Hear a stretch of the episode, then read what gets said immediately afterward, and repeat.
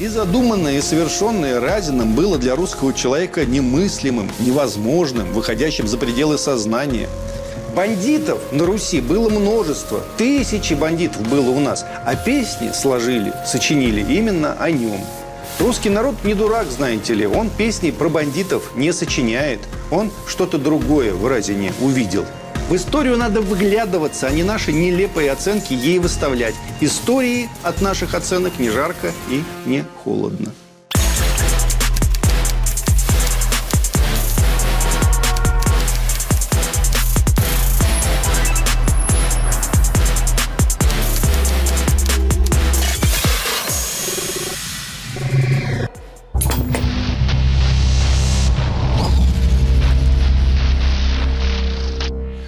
Нас сейчас такая расхожая и сразу скажу не слишком умная манера появилась. Едва зайдет речь про казаков, про Ермака там, или про Разина, сразу появляются скептики и говорят, ой, да это были просто бандиты. Такой подход, он антиисторичный, даже вульгарный, друзья мои. Я постараюсь объяснить, почему. Что нужно знать о Степане Тимофеевиче Разине? В череде самых важных, самых любимых национальных героев русского народа Разин, если не первый, то в числе самых-самых первых. Бандитов на Руси было множество. Тысячи бандитов было у нас. А песни сложили, сочинили именно о нем. Русский народ не дурак, знаете ли. Он песни про бандитов не сочиняет. Он что-то другое в Разине увидел. Ой, то не вечер, то не вечер, мне малым мало спалось. Величайшая песня, одна из самых любимых в народе уже несколько сотен лет. Называется она «Сон Степана Разина». Существует в нескольких мелодических и текстовых вариантах. Русская классическая литература о Разине писала как мало о ком. Во-первых, конечно, Александр Сергеевич Пушкин – в 1824 году Пушкин написал цикл «Песни о Стеньке Разине». Тогда же он в письме своему брату Льву пишет о Разине как о, цитирую, «единственном поэтическом лице русской истории». Пушкин, на первый взгляд, чуть преувеличивает. Но повторимся, по сути, поэт прав. Именно песни о Разине имели распространение по Руси повсеместное, от южных областей до северной губернии. Наконец, при всей укорененности в русской песенной традиции Грозного или Петра Великого назвать их поэтическим лицом народа было бы едва ли возможно.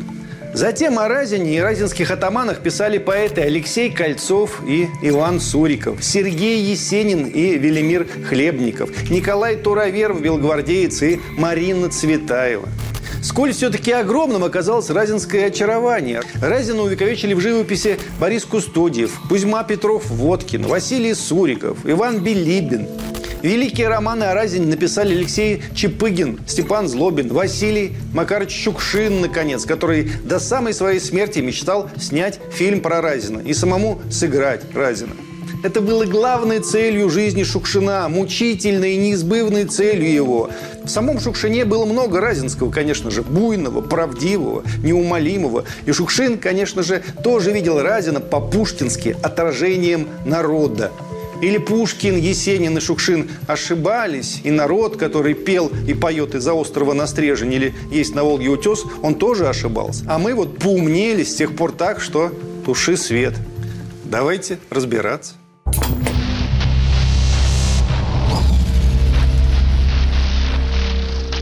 Разин родился в Черкасске около 1630 года. Сейчас это станица Старочеркасская. Городки на Нижнем Дону находились в состоянии постоянной войны с азовскими и крымскими татарами, с нагайскими ордами, наконец, с Османской империей, так или иначе контролировавшие и Крым, и Азов, и побережье Азовского моря. Жизнь казачества того времени нисколько не напоминала поздний быт казаков, знакомый нам, например, по шолоховской эпопее «Тихий Дон». В 17 веке обстоятельства были совсем иными. Никаких степенных, тишайших, текучих картин. Страсть и жуть – вот что являла собой та небывалая жизнь. Они воевали и воевали. По большей части казаки той поры были не наездниками, а пиратами. Подавляющее большинство их сражений морские. На воде они чувствовали себя отлично. Кроме того, нагайцы имели огромные численные превосходства. Их было в десятки, а чаще в сотни раз больше казаков, счет которых шел тогда на считанные тысячи на всем Нижнем Дону.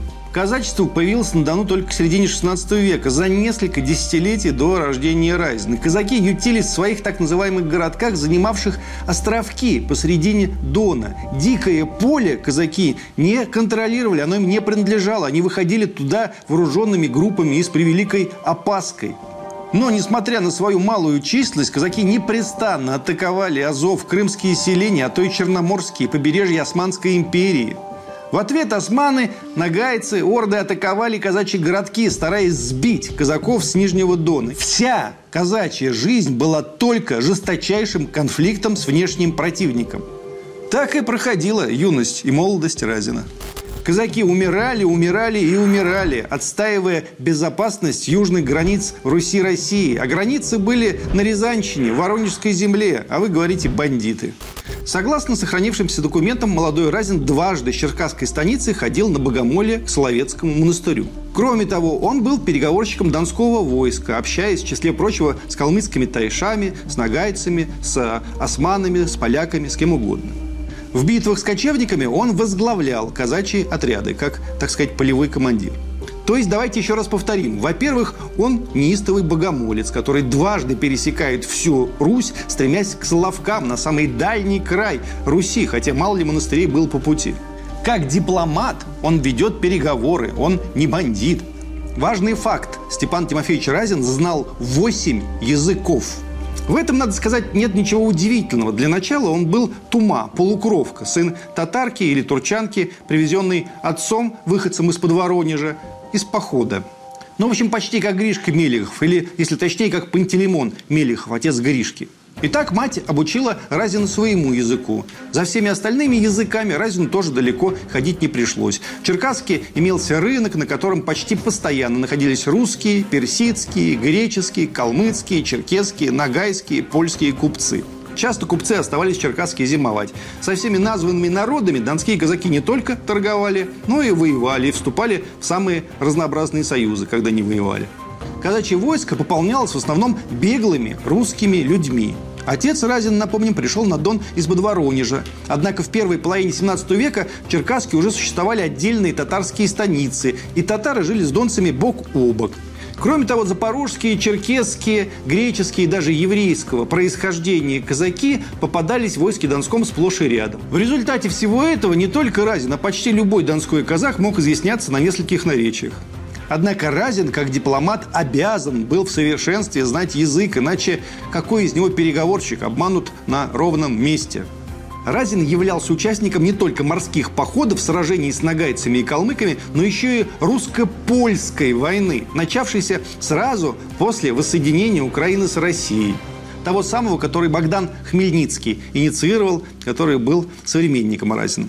Можно назвать ту русско-польскую войну на самом деле первой гражданской войной на Украине, потому что запорожские атаманы тогда разделились. Одни, как говорится, выбрали европейский путь, другие – московский путь.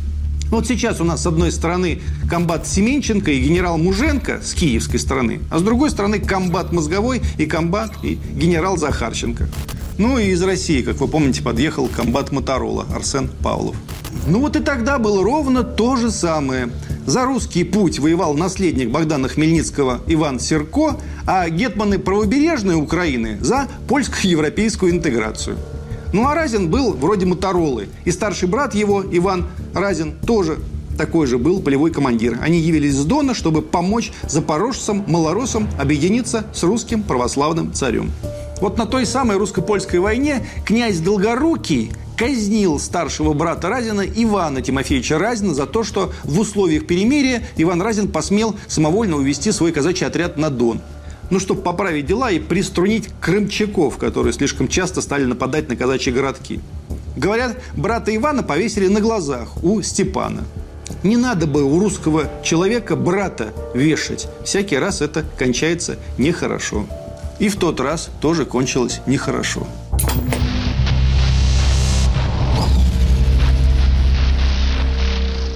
В 1667 году авторитетный тогда уже казак Степан Разин вступил в конфликт с войсковой администрацией войска Донского. Причин для конфликта было несколько. Казачество понемногу утрачивало свои вольности под давлением московской администрации. Морские походы казаков запрещались. Причем бедный люд, бежавший с окраин России на Дон, чтобы стать казаками, голодал. Походов-то не было, поживиться было нечем. Разин в конечном итоге выступил защитником этого самого полуголодного наброда. Да и в конце концов, с какого-то времени Разину на Дону стало тесно. Есть вот такая песня, как Разин лучшего себе казака выбрал. Зачем? Затем вот. Кто бы в осеннем море достал желтого песочку, да чисто-начисто вычистил мой вострый булатик, снял бы с него черную ржавчинку, да навострил бы его востро на востро, да и вскрыл бы мою белую грудочку, да и посмотрел бы в мое ретиво сердце, от чего она больно болит. От чего-то болело у него сердце. Ведь болело же, если он то молиться шел за три девять земель до самых Соловков, то в своей Донской земле среди своего собственного казачества вдруг начал чувствовать себя изгоем, чужаком. Вот так все было. Старые казаки, по мнению Разин, начали тяжелеть, забывая, какими они были прежде, дикими, злыми, неугомонными – Русских беглых, низовые, домовитые, разбогатевшие казаки презирали, в состав донского войска принимали неохотно. Разин находил это подлым. Голь Кабацкая Разину казалось ближе. Ему ведь было уже 37 лет, пора было в масть выходить самостоятельно. Сколотив себе весной 1667 года в Атагу, Разин самовольно, без дозволения круга войска Донского, начал свою игру – он, конечно же, помнил, как за 30 лет до этого казаки взяли принадлежавший туркам город Азов и 4 года удерживали его. А вот бы мне взять Азов и оттуда пойти, естественно, на Крым. Вот так думал Разин и со своей ватагой выдвинулся к Азову. То есть у него постановка задачи были как у Ермака. А давайте мы погуляем и русскому царю принесем в подарок Азов и Крым. Русские цари, они обязательно полюбят Крым. Но, прибыв под Азов и пересчитав пришедших с ним, опытный вояка Разин понял, слабовато пока его вольница, чтобы Азов брать. Пришлось на ходу выдумывать новую затею, тем более, что Ватага его желала, грубо говоря, жрать. Перебрался тогда он с Дона на Волгу, спустился вниз по Волге, миновал Астрахань, для которой сил еще было мало, ушел к Яйку, ныне Урал, обманным образом взял Яицкий городок, где и зазимовал. Когда оттаяли зимние льды, отогревшиеся Стенькины работники двинулись по еврейскому, оно же Хазарское, оно же Хвалынское, оно же ныне Каспийское морю, берегам персидским. Погуляли там знатно, освободили несколько сотен русских полонянников. Но любопытный факт. В какой-то момент загнанный со своей ватагой в угол, Разин неожиданно предложил Шаху принять его с войском на работу. Наемниками, так сказать, ЧВК. Шах втайне думал, что Разина вообще прислал московский государь и пытался понять, в чем же тут подвох. Поняв, что Шах затягивает переговоры, чтобы собрать войско, Разин опередил Шаха и атаковал сам. Так казаки напали и захватили Астрабад, оттуда ушли на остров в двух днях путей от города и стали там лагерем. Пока разинцы стояли на острове, явилось тут войско персидского шаха. Четыре тысячи отборных воинов на лучших кораблях. Причем шах взял с собой еще и сына – и это все против разинской тысячи казаков на латанных, перелатанных стружках. В том сражении казаки персов разгромили на голову, одержав, между прочим, крупнейшую русскую морскую победу 17 века. Слышите, нет? Крупнейшую русскую морскую победу того столетия. А вы говорите бандиты. Несметно богатый и небывалой удачей овеянный Разин возвратился на Дон – Зимой 1669 года Разин шлет гонцов к атаману войска Запорожского Ивану Серко, гетману правобережной Украины Петру Дорошенко и даже капальному патриарху Никону. Только Генри Моргану не написал, а тот бы вдруг и откликнулся. Разин собирался в поход на Русь. И Серко, и Дорошенко, и сосланный в монастырь Никон будут тянуть время. Если поддержали Разина, может быть, лопнула бы Русь как арбуз и явилась бы совсем иная русская история. Скажем, ниже какая. В мае 1670 года начался великий поход Разинского воинства.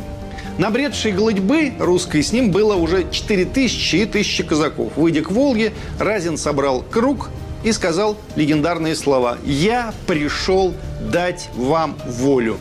Но сам, продолжая ждать ответов от Никона и запорожских атаманов, еще не решил для себя, куда же все-таки направиться. Взяв Царицын, ныне Волгоград, Разин снова спустился по Волге вниз к неприступной Астрахани, мощнейшей крепости, которую, впрочем, с лету захватил и остался там на два летних разгульных месяца.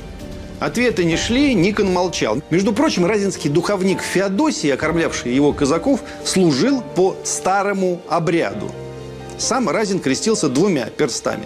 Однако же он был политик и видел, что народ пока не разобрался в случившемся. Сосланного Никона большинство считало осужденным невинно. Посему Разин обил один из своих стругов красным бархатом и всем сообщил, что на струге едет с ними уже патриарх Никон. Обманул, в общем. А другой струг изукрасил еще искуснее и сказал, что в том струге находится бежавший от злых бояр царевич Алексей Алексеевич, на самом деле к тому времени уже умерший. Нечаянным спасением Святой Руси вот кем казаки представляли Алексея Алексеевича. Разинцы будут идти на штурмы городов с криком «Не чай! Не чай!». Ну и направился Разин вверх по Волге. Он задумал неслыханное прийти к Москве и забодать ее. До Дона пройдем тихо, покорно будто боярам служить собирается.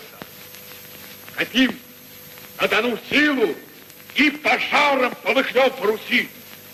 Не грабежом, а мятежом вступим Русь, сокрушим бояр и нашу мужицкую казачью правду на Руси поставим усадить белого государя напротив и спросить с него за многое. За повешенного брата, за боярский и воеводский беспредел по всей Руси и не только. Казаки ведь, между прочим, были самыми активными участниками смуты начала того века. Разин в детстве знал и слушал донских стариков, прошедших через все события смуты и запомнивших куда больше, чем положено было знать простому смертному человеку.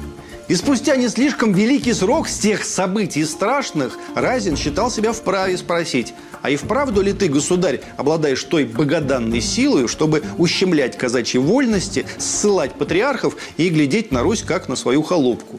Может, вы забыли, но казаки-то помнят, как патриарх Филарет самозванцу присягал, и как потом, когда сел на трон сын патриарха Филарета Михаил I Романов, невинное дитя Марины Мнишек и Лжедмитрия было повешено, потому что это дитя было наследником престола, и нужно было от этого дитя избавиться. И дитя висело в петле посреди русской зимы и умерло не от удушья, потому что петля на цыплячьем горле не сходилась, а от холода.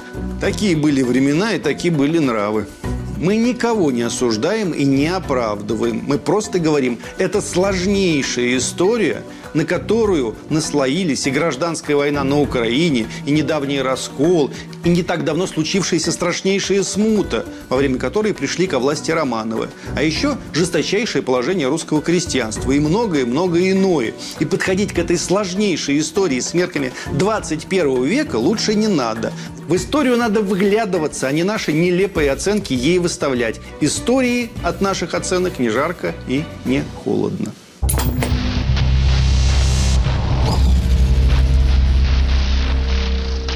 На Руси разинские казаки никогда столь безжалостно, как в Персии, себя не вели. Бояр, да, убивали, но решение о казни почти всегда принимал городской круг. И если горожане просили оставить воеводу в живых, оставляли в живых. После взятия очередной крепости и следовавшего за сим событием праздника Разин запрещал пьянство. Сам, может, и пил, а казакам не велел. За кражу попавшийся разбойник даже из числа заслуженных казаков убивался на месте. Блуд являлся непрощаемым преступлением в среде разинцев. За насилие тоже наказывали смертью. Известно, что в Астрахани, например, Разин запретил не то что непотребство, но даже бранную ругань. А вы говорите «русский бунт, русский бунт». Разномастных жителей захваченных волжских городов Разин приводил к кресту. Они принимали присягу, обещая за великого государя стоять и Степану Тимофеевичу служить. Разин понимал суть русского человека, который даже бунтовать против своего хозяина желает заедино с царем и с патриархом. Рижская газета «Северный Меркурий» в номере от 5 сентября 1670 года сообщала то ли в ужасе, то ли в радости. Все приезжающие из Москвы подтверждают вести о мятеже. Глава мятежа велит себя титуловать князь Степан Разин Атаман. Он, можно сказать, держит в своих руках оба больших царства – Астраханское и Казанское – и берет один город за другим. То было почти правдой. Под Разином находилась вся низовая Волга, крупнейшие города – Астрахань, Черный Яр, Царицын, Саратов, Самара. Окруженный Симбирск сидел без воды. Пол дороги до Москвы было пройдено. Оставались Казань, Нижний, где Разин намеревался зазимовать, Муром и Рязань. Но под Симбирском удача отвернулась от Разина. Подошедшее воинство князя Боротянского поломало хребет разинским работничкам. Как же после этого в Симбирске было не родиться еще одному беспокойному раскосому мальчику? На немногих стругах, дважды раненый в бою, Разин отступил на Дон. Дурная слава обгоняла его. Городские ворота в Саратове и в Самаре Разину уже не открывали. Еще почти год Разин метался по донским станицам, зазывая донцев погулять по разбуженным русским просторам, но казаки уже не шли за ним. К зиме, пока Разин клял несогласных с ним домовитых казаков, бунт в черноземной России разгорался и разгорался. Имя Разинское несли из уст в уста, как золотой цветок. Он оставил, кинул русского мужика, только что разлепившего глаза и теперь уже без Разина, самочинно захватывавшего городок за городком в Поволжье. Но государево войско, естественно, одолело и русского мужика.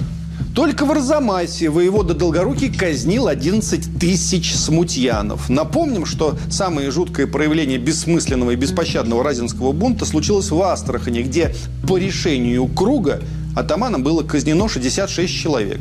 То есть бандит Разин казнил 66 человек, а Долгорукий, он был не бандит, он был князь, поэтому 11 тысяч человек.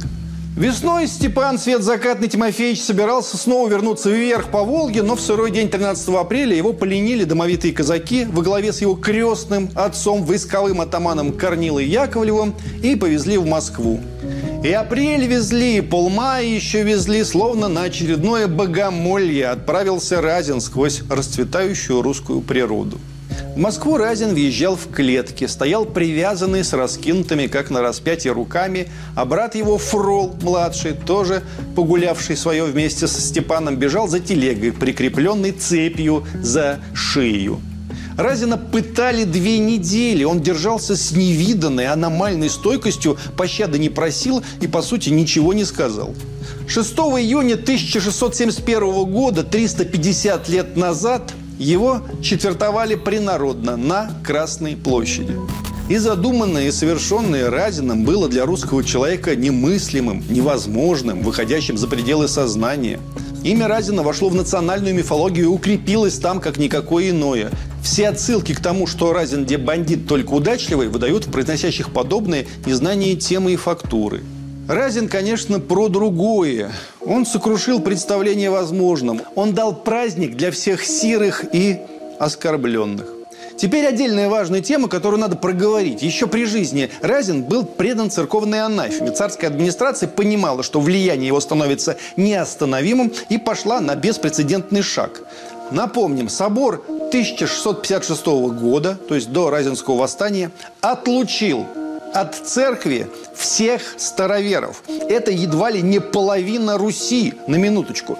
Вождь староверов Протопоп Авакум, первый русский писатель, кстати, замечу, тоже преданный анафеме, перечислял вот эти репрессии. Епископа Павла Коломенского муча в новгородских пределах огнем сожгли. Данилу Костромского протопопа в Астрахане в земляной тюрьме заморили. Гавриле Нижегородскому священнику приказали голову отсечь. И дальше длиннющий список. Вот что творилось тогда на Руси. Причем внутри православной церкви творилось. Люди, Разинская анафема сродни Авакумовой, значение ее не криминальное. Зверства тогда на Руси творилось много, но анафему не применяли. Значение ее политическое и, в первую очередь, религиозное. Разина прокляли среди вождей старообрядчества, а это, знаете, совсем другая история. Надо помнить еще, что потерпевшие поражение разинские казаки ушли на Соловки, и там еще пять лет просидели в осаде вместе с монахами, не сдавая обитель старого обряда цареву войску. Даже не зная всего того, что я сегодня рассказал, здесь русские люди 350 лет пели о Разине песни и передавали из уст в уста его имя. Народ может ошибаться ситуативно, но долгая память народа действует безошибочно. Народ знает о ком песни петь.